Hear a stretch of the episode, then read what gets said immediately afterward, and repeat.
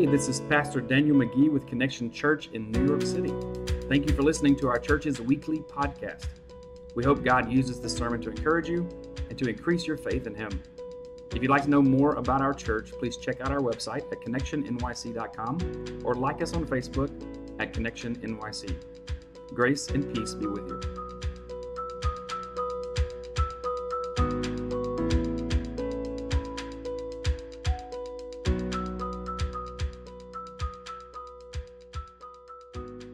Good morning, everyone. It's good to have you here. We've got our Connection family here and some additional folks that are Connection this week and uh, partners from Awaken Church in Columbia, South Carolina. So, welcome them here today. They, uh, they came up here to help us uh, give away coats yesterday. Uh, we have some coats left over, so Connection Church, we're going to be uh, allowing, or not allowing, we're going to be giving the Arabic church tonight the opportunity to find some coats themselves, and then we'll have to figure out uh, some plans to partner in these next few weeks uh, with other um, people in our community to give away the rest of the coats. So, looking forward to working with you guys on that. So, we had a great week, and um, we had our first, we just got through doing some Christmas songs. And uh, I'm so glad you guys thought to do that because I, I'm ready. They were good. I enjoyed that. Uh, it's a great time of year to remind us of a simple truth that God so loved the world that he sent and gave his only son. Amen? Amen? That's what this is about. God entering into our brokenness to bring healing to us in full.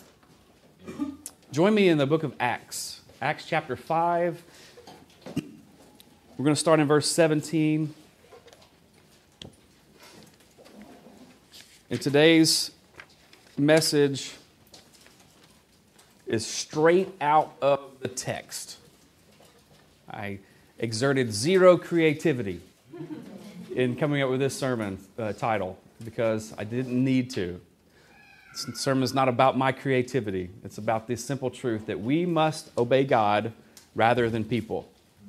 We must obey God rather than people. So, we're going to look at a very powerful section of this book of Acts uh, where the apostles are persecuted a miracle happens, they continue to share the gospel, they're persecuted again, and they continue to share the gospel. It's really amazing. And, and this is the key line uh, where Peter says to the, the council that we must obey God rather than human beings. So, uh, if you would, uh, just join me in chapter 5, verse 17. I'm going to read uh, probably for quite a while. So, dive in here. Uh, I'm reading from the NIV translation, so it may be a little different than yours, but you'll get the picture. Amen? Amen? Here we go. Verse 17 Then the high priest and all his associates, who were members of the party of the Sadducees, were filled with jealousy. Now, we've been talking about up to this point, we're emphasizing the, the role of the Holy Spirit in the early church. That God literally told them, Stay here until I send the Holy Spirit. Don't go out and try it by yourself because you're going to get your, you know, you get your tails whipped. And there's some stories that are coming up in Acts where that actually happens. People get their clothes beat off of them. You know, it's pretty pretty powerful where they try to manipulate the power of God and they get embarrassed uh, terribly for it. But these folks were filled with jealousy instead of being filled with the Holy Spirit like the followers of Christ. So they arrested the apostles and put them in public jail. But during the night, an angel of the Lord opened the doors of the jail and brought them out. Go stand in the temple courts, the angel said, and tell the people all about this new life. So at daybreak, they entered the temple courts as they had been told, and they began to teach the people. Now, when the high priest and his associates arrived, they called together the Sanhedrin, the full assembly of the elders of Israel. Now, Sanhedrin, just a simple understanding, is kind of like the Supreme Court of their jurisdiction, okay? So they have the final say, the ruling elders. So they called them together and they sent to the jail for the apostles. But they arrived at the jail, and guess what? The officers did not find them there. So they went back and they said, We found the jail. It was securely locked. The guards were standing at the doors, and we opened them, and we found no one inside. So a miracle had happened. On hearing this report, the captain of the temple guard and the chief priests were at a loss, wondering what this might lead to. Then someone came and said, Look, the men you put in jail are standing in the temple courts teaching the people. And at that, the captain went with his officers and brought the apostles to them. They did not use force because they were afraid that the people would stone them. So the apostles were brought in and made to appear before the Sanhedrin, to be questioned by the high priest. And they said, We gave you strict orders not to teach in this name, and that name is Jesus, right? He said, You have filled Jerusalem with your teaching, and you're determined to make us guilty of this man's blood. Peter and the other apostles replied with today's sermon title We must obey God rather than human beings. The God of our ancestors raised Jesus from the dead, whom you killed by hanging him on a cross, and God exalted him to his own right hand as Prince and Savior, that he might bring Israel to repentance and forgive their sins. We are witnesses of these things, and so is the Holy Spirit whom God has given to those who obey him. Let's pray. Lord, we uh, thank you so much for your word, your powerful, life giving word, and we ask that you would move in our hearts to make us more like you. In Jesus' name, amen. When, I, when, you, when you first hear we must obey God rather than human beings, it, may sound arrogant that they're standing before them proud and boastful and and challenging them. And, and even in our world, it, it, seems to be there's this propensity to find joy in protesting the authority, right? There's power in this. There's, there's a sense of we're doing something to fight against this wrong power. But I think if we're not careful, we're going to project maybe our tendencies onto Peter. I don't think in any way they're boastfully and arrogantly saying, we must do this at the expense of you. I don't think they're trying to be arrogant. I think what is happening is very clear throughout the scripture up to this point that God has done a miracle in raising Jesus from the dead, and it has captivated and changed the lives of all the apostles. They were witnesses to what happened. And so there's this confidence of, you can kill me if you want to, but it doesn't matter because Jesus died and rose again, and so will I. It doesn't matter what you do to me. I'm not going to stop proclaiming the truth because he died and he rose again. And so it's, it's changed him. Peter's the one who ran off, remember? When times got tough before the crucifixion. He ran away. And he's also the one that the, the messenger of the Lord spoke by name and said, Go tell the apostles or the disciples and Peter that I'm back. That Jesus is risen from the dead. And so God reached out to him. And so Peter and the apostles are bold and they're saying, We must obey God rather than human beings. And so it's not an arrogance here, it is a, a humble confidence in the fact that Jesus died and rose again. So we're going to see three things to help us understand how we can live this way to where we have that same type of confidence, that we can obey God rather than humans, that we can challenge the authority when we need to in the proper way, but also determine what is and isn't the voice of God because how are we to know when the Sanhedrin, who is supposed to represent God, how do we know when they're right and wrong? How do we know when to stand up against false teaching? How do we know when to, uh, to follow true teaching? And so there's, there's three principles. You can write these down if you want. Number one is, is God's Word. Okay, I'm going to explain these a little bit, but number one is God's Word. Know God's Word. The second one is prayerful living. Like pray without ceasing. Who told me that? Well, John, we were talking this morning, didn't we? Uh, that just that, that that verse. I needed that verse this morning. But pray without ceasing. We need to be prayerful in our living. And the third one is the Holy Spirit's testimony. The Holy Spirit is that power and presence of God living within us that protects us. And we'll, we'll talk more about that in just a moment as well. So, when I first say number one, know God's Word, I, that's not just knowing the Bible. Knowing the Bible is great. Study the Bible, know it, learn it, love it, live it. All right? That's great. But the whole point of the Bible is to lead you to Jesus. So if you're boastful in the fact that you know more about the Bible than anyone else, and you don't have the heart of Christ, you're, you're missing the entire point. You know, there's nothing about knowing the Bible that leads me to feel arrogant. That's, that's God anyway. I mean, I, I can feel arrogant because I maybe could win at Bible quiz bowl or whatever if we did that, but that would be a boastful thing. And so the point of the Bible is to lead us to God's Word, and ultimately, God's Word is a person and not just literature.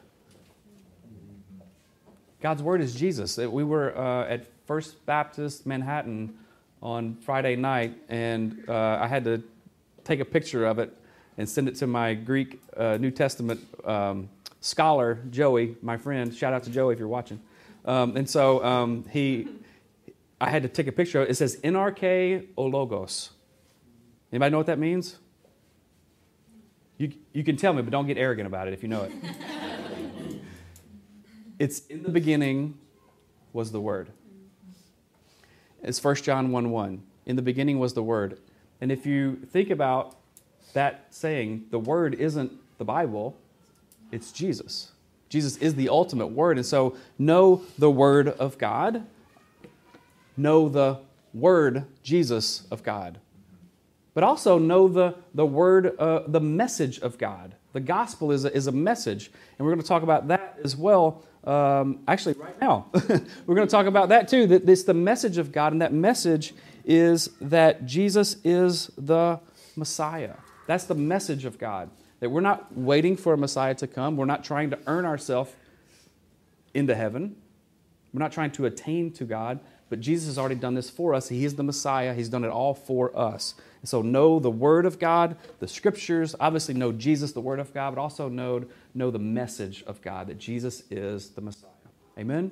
Amen? Know the Word. The second one is this prayerful life. Now, this doesn't necessarily come from right here in this text, but I, we have to say this because Peter and the apostles were just immersed in prayer.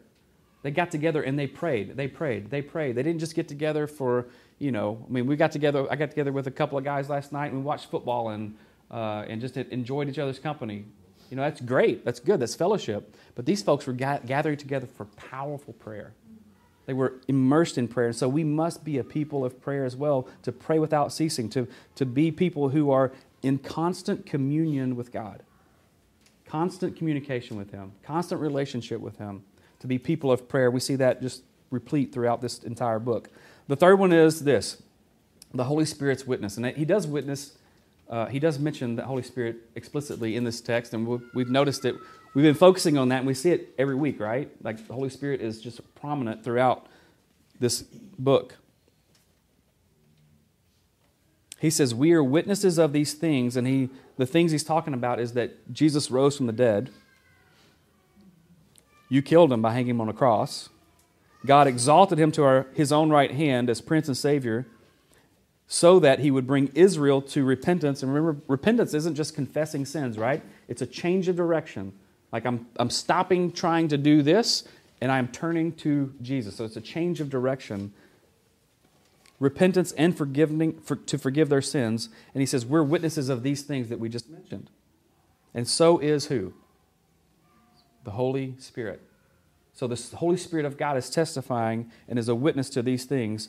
And he says, the Holy Spirit, God has given to those who obey him.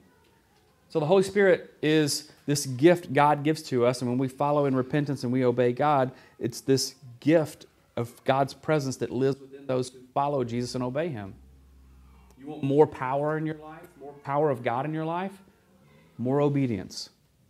And I think maybe for, for me, and this may just be me, but I think there's also the spirit that a lot of Americans have is the this spirit of independence.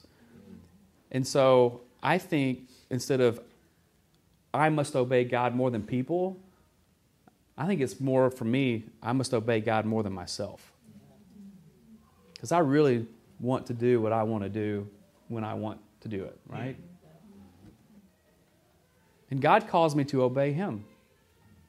And I call Jesus Lord. And so, as Lord and King of my life, I must obey him. It's not a, an option for me. Obey me if you want to, Daniel. He says, No, follow me. Obey me. Become like me. And so it's, it's like that crucifying of yourself where you, you lay down your life and say, Not my will, but yours be done, like Jesus prayed in the garden. A daily basis the Holy Spirit is here to testify to the fact that, that we can know that we're following God because we know the Word of God. Again, the Scripture, the person, and the message. We're prayerful. We're in constant communion with this God. And we have the Holy Spirit living within us to protect us from following the wrong teaching or the wrong doctrine or the, or the wrong people or making wrong decisions.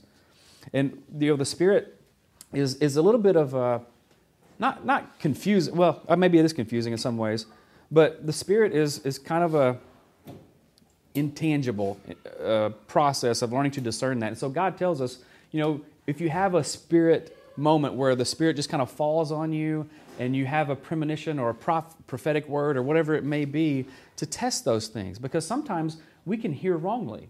We may not be in a good spot to hear. And so we test those things. We test those through the Word. If it contradicts God's Word, then obviously we're mishearing something. Let's go back to the drawing table and keep what we can hold on to and, and, and get rid of those that we can't.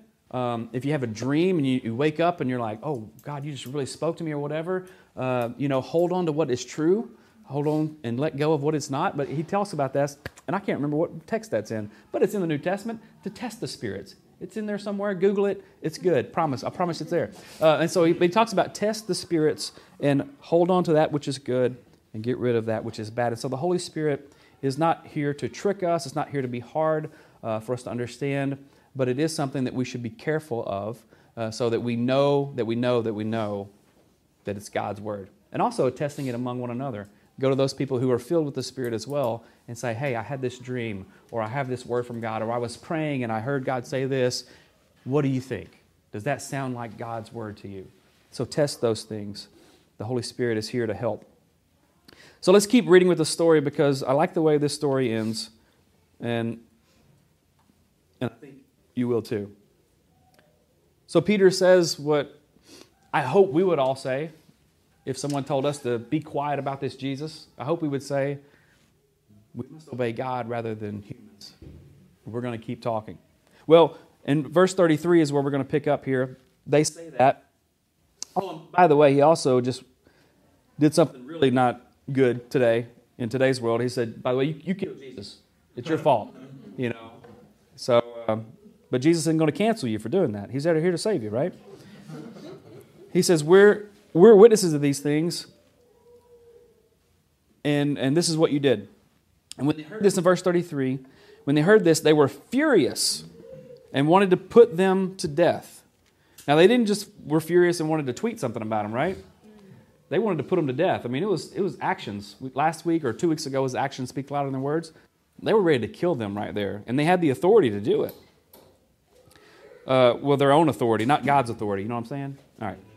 So, but a Pharisee named Gamaliel, a teacher of the law, who was honored by all the people, stood up in the Sanhedrin and he ordered that the men be put outside for a little while. So it's like, we're going to make an adjourning, adjournment, whatever, get out of here for a little bit. We're going to have a private session for a moment and talk.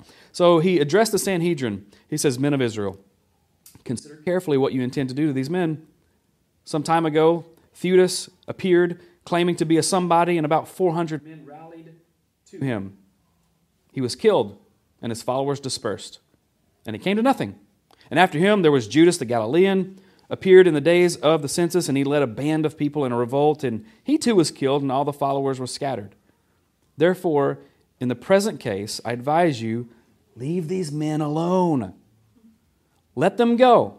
For if their purpose or activity is of human origin, it will fail. But if it is from God, you will not be able to stop these men and you will only find yourself fighting against God. Isn't that powerful? Wow. And what wisdom. There, it wasn't uncommon for people to rise up, kind of like a cult would rise up, and they'll have a following and it'll dissipate once that follower is gone. But Jesus was different, wasn't he? He had this following, and then he was gone, but then he came back, right? He came back with a, a vengeance, too, with this power that, that wasn't ever seen before, this new resurrection that was uh, a death and he rose from that death never to die again, which was not like anything else that had happened before. And so, my takeaway for this, or one application with maybe two ways to apply it, is that you will never win a battle against God. So, the first one is, is taken in an application of a warning. Like, be careful if you're trying to resist something that is of God, if you're trying to battle against something, a move of God. And so, one of the things that's really fun to do right now, or maybe not fun, I shouldn't say fun, but um, it's in vogue, it's popular to do, is to criticize other churches. You know, like, oh, we're better than them, or I don't know that we necessarily struggle with that, uh, but I see it a lot online, and that's one of the problems with our world today is we see a lot of things online, and we might not say them in person, but they'll be out there, right? And so there's a lot of criticism of, of other churches and other people uh, uh, of God, and it's that we need to be really careful with that. I don't, I don't know that there's really a good time for us to just be critical of another church. Now, what we can do is, if in relationships, help people if they're in error, do that. But there's a difference between being critical and then correcting. And there's, there, that's a very big thing to, to be careful about. So don't battle against God. And number two, let's take it on the positive side. When you're in the battles and the storms of life and the valleys, if you're on God's side, you will not lose. Say, I can't lose. I can't lose. I can't lose when I'm on God's side. Now, sometimes it feels like you're getting your teeth kicked in, right? Like everything's going wrong. But you can't lose when you're on God's side. If this is something of God, you cannot lose. If you are following Him, if you're obeying Him, you will win every time. Now, you may feel like you're losing some battles, but eventually you will win. He will work all those things for the good of those who love God and are called according to His purpose. And it may be a terrible time of suffering. And we're about to read where the apostles suffer. And we're going to see more throughout this book where they suffer. But they didn't lose. It's like, I'm, well, I don't know if it's like, but I'm thinking of football because it's football season, hello? So it's easy for to do. But it's like when you go out and you win a game and you, you're hurting, but it feels good after because you won. You're sore. You're like, you wake up on Saturday morning or or Sunday morning, whenever, what, the next morning, let's say that. You wake up the next morning, you're like, oh, I'm so sore, but oh, we won. We won. And so one day we're going to see how all the pain that we're going through, all the suffering we're going through, is going to come out to a victory. You need to claim that over your life today. I cannot lose. Do you believe that? I don't always believe it, but I'm going to write that down right now. I can't lose. Because I need to know that. I can't lose when I'm with God. So let's keep going. Gamaliel gives this impassioned, wise advice to the Sanhedrin. In verse 40, his speech persuaded them they called the apostles in and they had them flogged. Now, wait a minute. He didn't convince them good enough. They still got the crap beat out of them, right? They were flogged and they were hit with rods and it hurt. But then they ordered them not to speak in the name of Jesus and they let them go. This was their version of letting them go. The apostles left the Sanhedrin rejoicing. Underline that word or highlight it or remember it. They left there rejoicing after getting beaten because they had been counted worthy of suffering disgrace for the name. Now, whose name is that? Jesus. For the name. They were excited. We just suffered for Jesus. Do you know what this means? We must be doing something right. We must be doing something right. Day after day in the temple courts and from house to house, they never stopped teaching and proclaiming the good news that what? Jesus is the Messiah.